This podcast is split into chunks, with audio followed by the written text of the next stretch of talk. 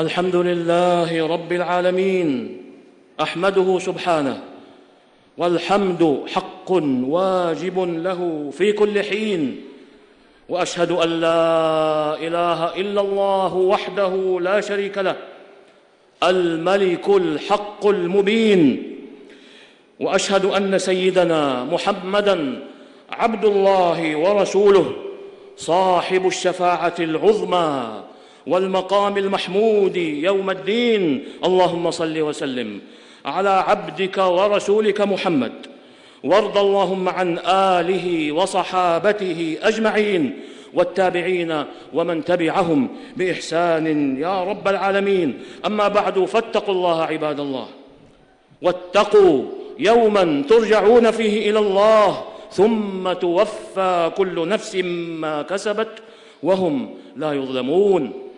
أيها المسلمون لئن كثرت نعم الرب على عباده وتنوعت مننه وعظمت آلاؤه فاستوجبت شكرا يعقب المزيد وحمدا يورث رضا, يورث رضا من عزيز حميد.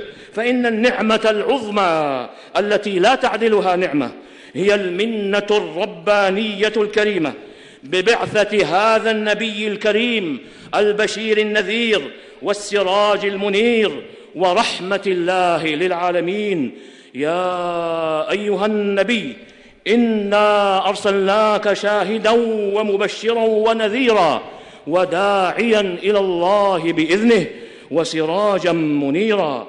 لقد من الله على المؤمنين إذ بعث فيهم إذ بعث فيهم رسولا من أنفسهم يتلو عليهم آياته ويزكيهم ويعلمهم الكتاب والحكمة وإن كانوا من قبل لفي ضلال مبين وما أرسلناك إلا رحمة للعالمين وإن نعمة الاستنقاذ من الهلكة والضلال المورث شقاء وخسرانا في العاجلة وغضبا وجحيما وعذابا أليما في الآجلة. لتستوجب لمن اجرى الله على يديه هذه النعمة حقوقا على الأمة. يجب القيام بها ويتعين الوفاء بها ورعايتها حق رعايتها. إنها حقوق لهذا النبي الكريم الذي ضرب مثلا لما بعثه الله به من الهدى من هدى وما جاء به من إنقاذ.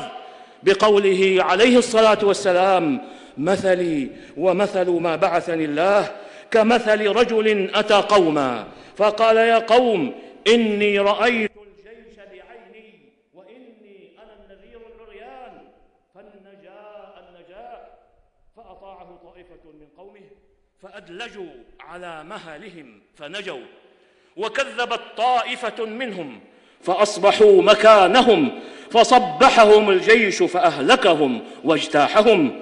فذلك مثل من أطاعني واتبع ما جئت به ومثل من عصاني وكذب ما جئت به من الحق. أخرجه الشيخان في صحيحيهما ولا ريب أن معرفة هذه الحقوق والتذكير بها من أوجب الواجبات إذ هو الدليل إلى طريق القيام بها وأدائها على وجهها.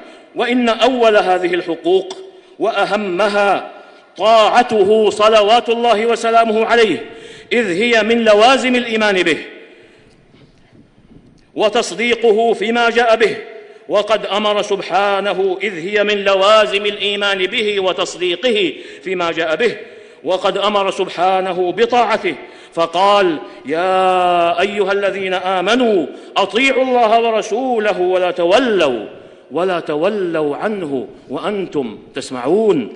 وأخبر تعالى ذكره أن من أطاعه عليه الصلاة والسلام فهو مطيع لله ومن عصاه فقد عصى الله عز وجل لأنه لا يأمر إلا بأمره سبحانه ولا ينهى إلا بنهيه.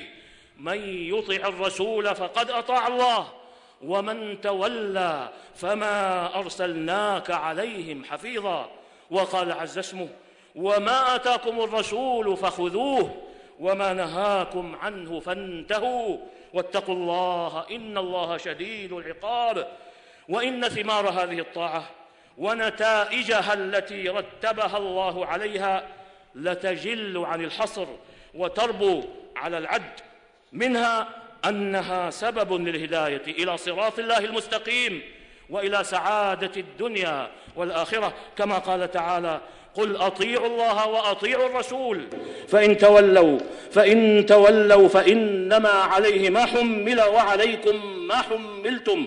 وإن تطيعوه تهتدوا وإن تطيعوه تهتدوا وما على الرسول إلا البلاغ المبين. ومنها أن طاعته صلى الله عليه وسلم سبب تنزل رحمة الله على من أطاعه. وأطيعوا الله والرسول لعلكم ترحمون. ومنها أن الله تعالى جعل ثواب طاعته صلوات الله وسلامه عليه دخول الجنة رفقة المنعم عليهم من الأنبياء رفقة المنعم عليهم من الأنبياء ثم من يليهم ثم من يليهم في الرتبة.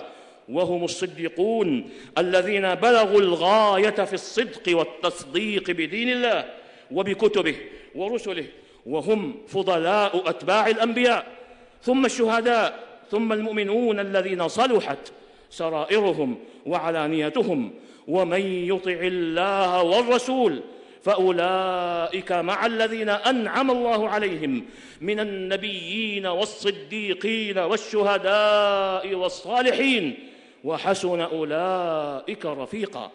ولذا تمنى الكفار عند تقلب وجوههم وعذابهم في نار جهنم. لو أنهم تمنوا لو أنهم أطاعوا الله ورسوله صلى الله عليه وسلم حيث أخبر سبحانه عن هذا بقوله يوم تقلب وجوههم في النار يقولون يا ليتنا أطعنا الله وأطعنا الرسول فتمنوا طاعته فتمنوا طاعته لكن حين لا ينفعه حين لا ينفعهم التمني شيئا حيث قد فات زمانه. وإنما تتحقق طاعته صلوات الله وسلامه عليه بالاقتداء به واتباعه والاهتداء بهديه والاستنان بسنته وتقديمها على آراء الرجال واستحساناتهم وبالتحاكم إليه في كل الأمور والرضا بحكمه. كما قال تعالى فآمنوا بالله ورسوله النبي الأمي النبي الأمي الذي يؤمن بك بالله وكلماته الذي يؤمن بالله وكلماته واتبعوه واتبعوه لعلكم تهتدون.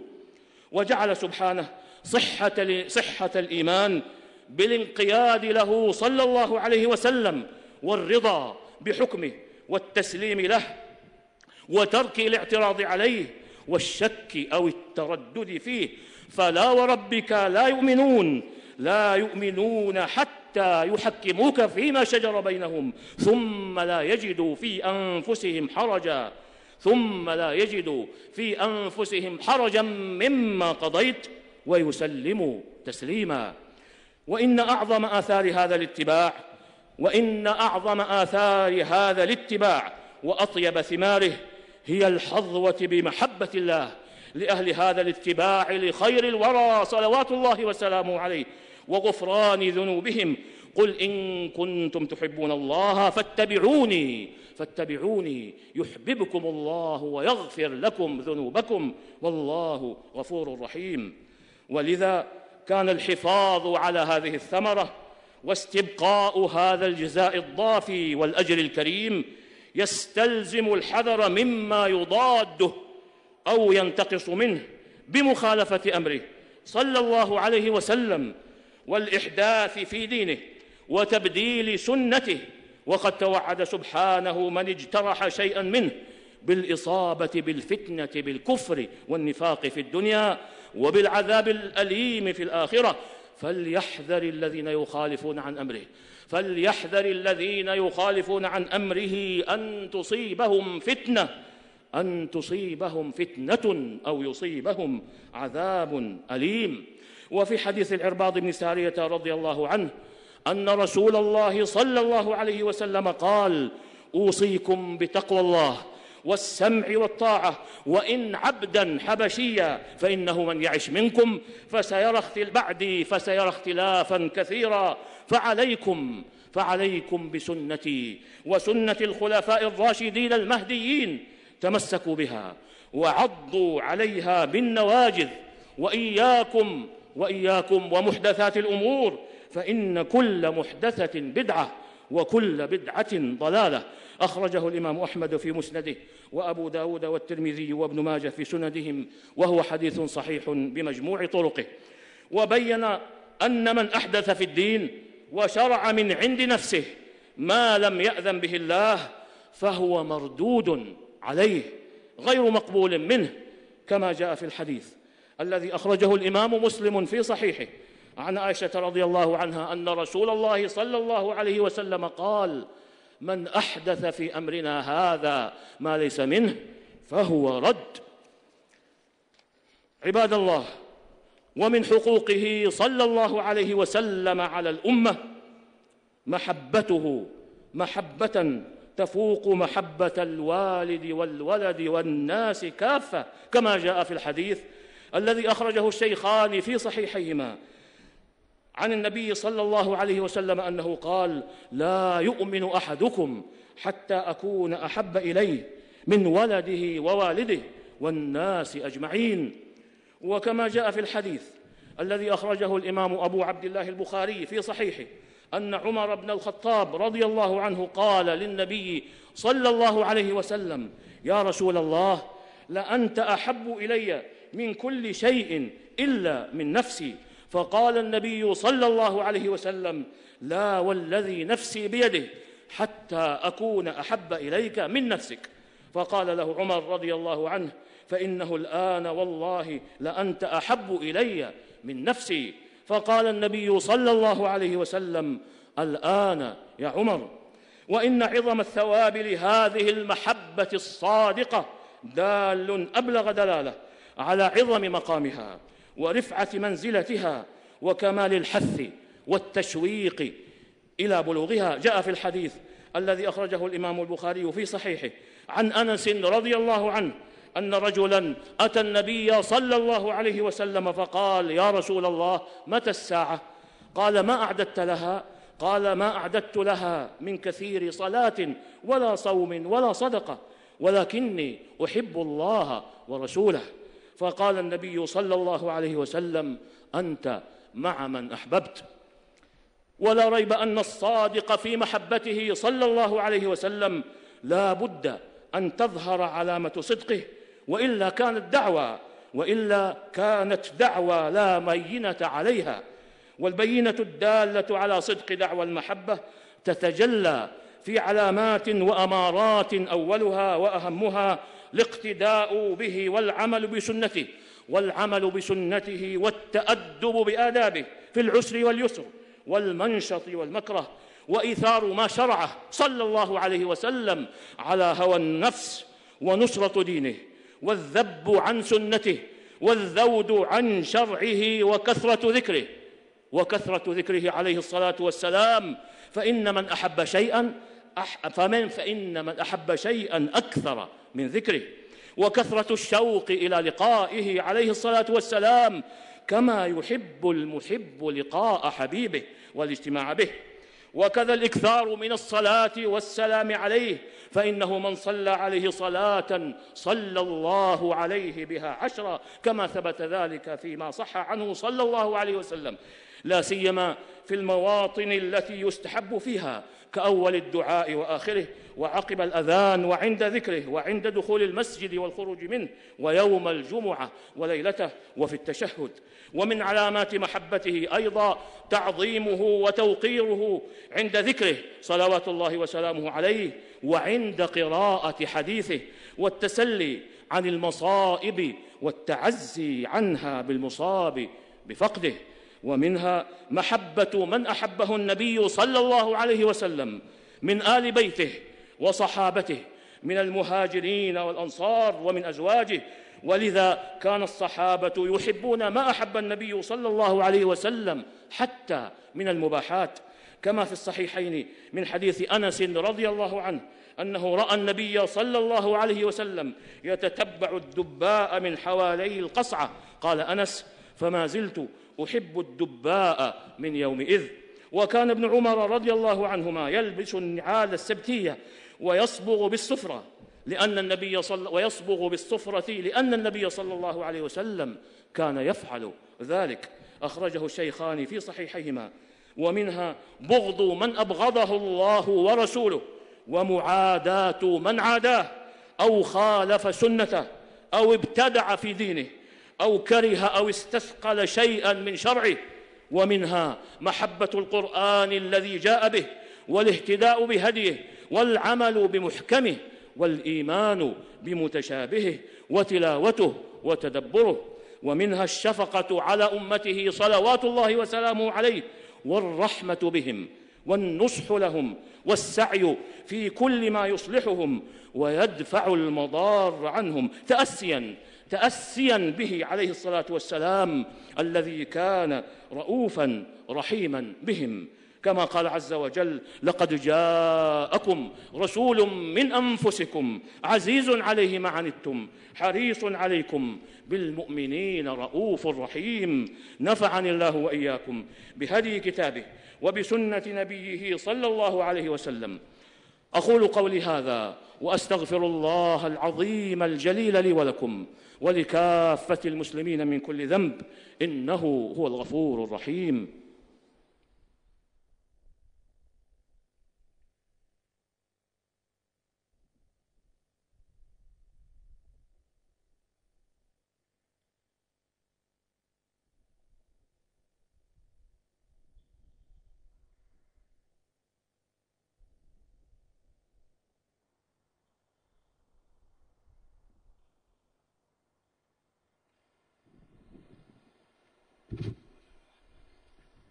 إن الحمد لله نحمده ونستعينه ونستغفره ونعوذ بالله من شرور أنفسنا وسيئات أعمالنا.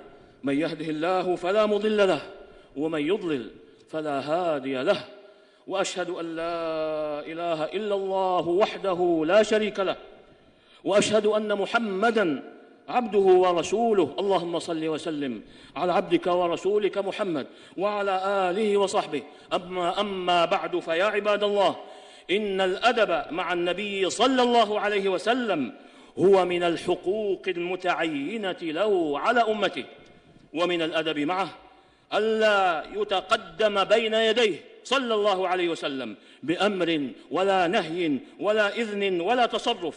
حتى يأمر هو وينهى ويأذن. كما قال سبحانه يا أيها الذين آمنوا لا تقدموا بين يدي الله ورسوله. واتقوا الله إن الله سميع عليم. يا أيها الذين آمنوا لا تقدموا بين يدي, يدي الله ورسوله. واتقوا الله إن الله سميع عليم. وهو أمر رباني باق حكمه. إلى يوم القيامة. لم ينسخه شيء. ولذا كان التقدم بين يدي سنته بعد وفاته عليه الصلاة والسلام مثل التقدم بين يديه في حياته. صلى الله عليه وسلم. ومنه الا ترفع الأصوات فوق صوته صلى الله عليه وسلم لأنه سبب لحبوط الأعمال. فما الظن كما قال ابن القيم رحمه الله؟ فما الظن برفع الآراء ونتائج الأفكار على سنته وما جاء به. ومنه الا يجعل دعاؤه كدعاء غيره عليه الصلاة والسلام كما قال تعالى لا تجعلوا دعاء الرسول بينكم كدعاء بعضكم بعضا. إما بأن يدعى باسمه كما يدعو بعضكم بعضا بل قولوا يا رسول الله يا نبي الله. وإما بان لا تجعلوا دعاءه لكم بمنزلة دعاء بعضكم بعضا. إن شاء أجاب وإن شاء ترك.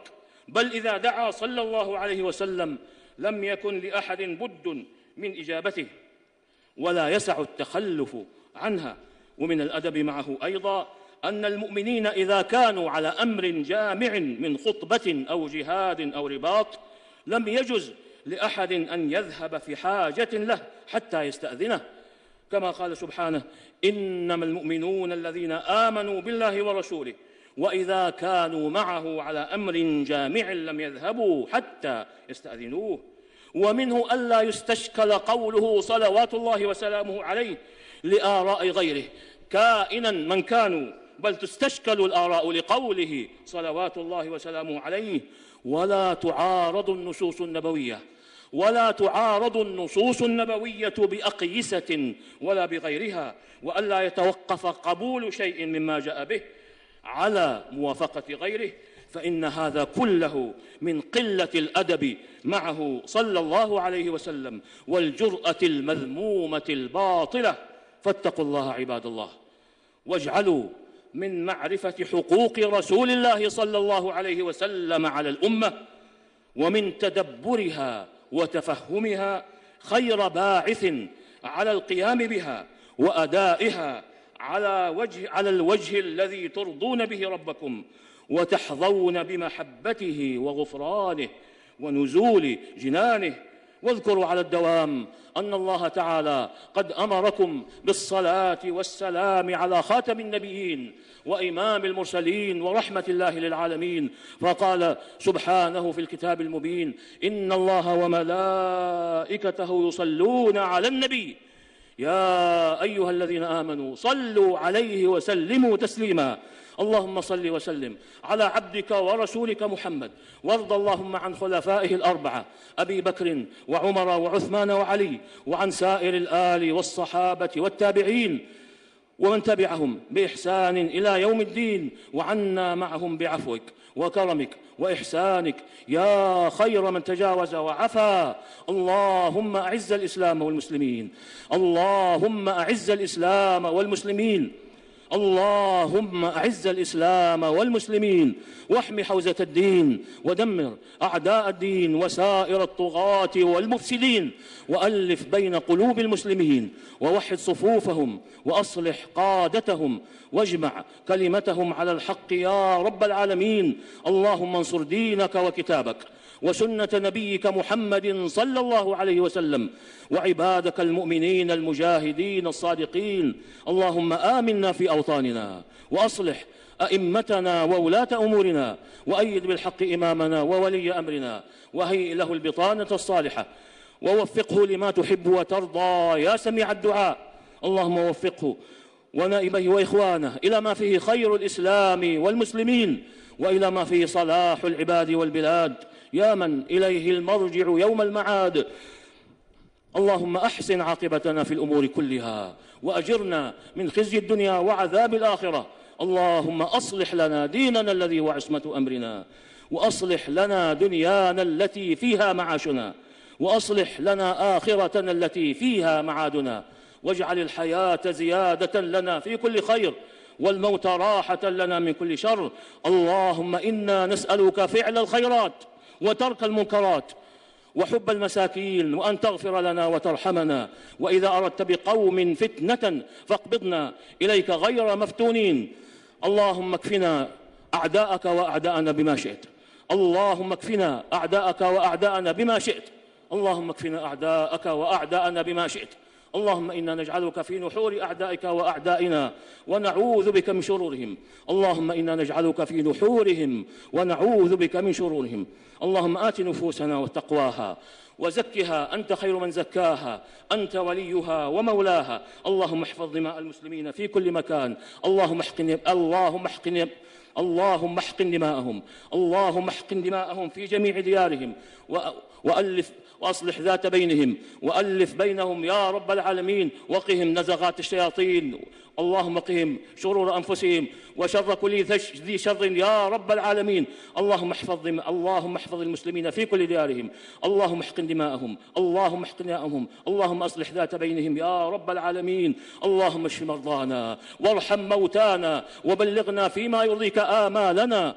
واختم بالباقيات الصالحات أعمالنا. ربنا ظلمنا أنفسنا وإن لم تغفر لنا وترحمنا لنكونن من الخاسرين. ربنا آتنا في الدنيا حسنة وفي الآخرة حسنة وقنا عذاب النار. وصل اللهم وسلم على عبدك ورسولك نبينا محمد وعلى آله وصحبه أجمعين. والحمد لله رب العالمين.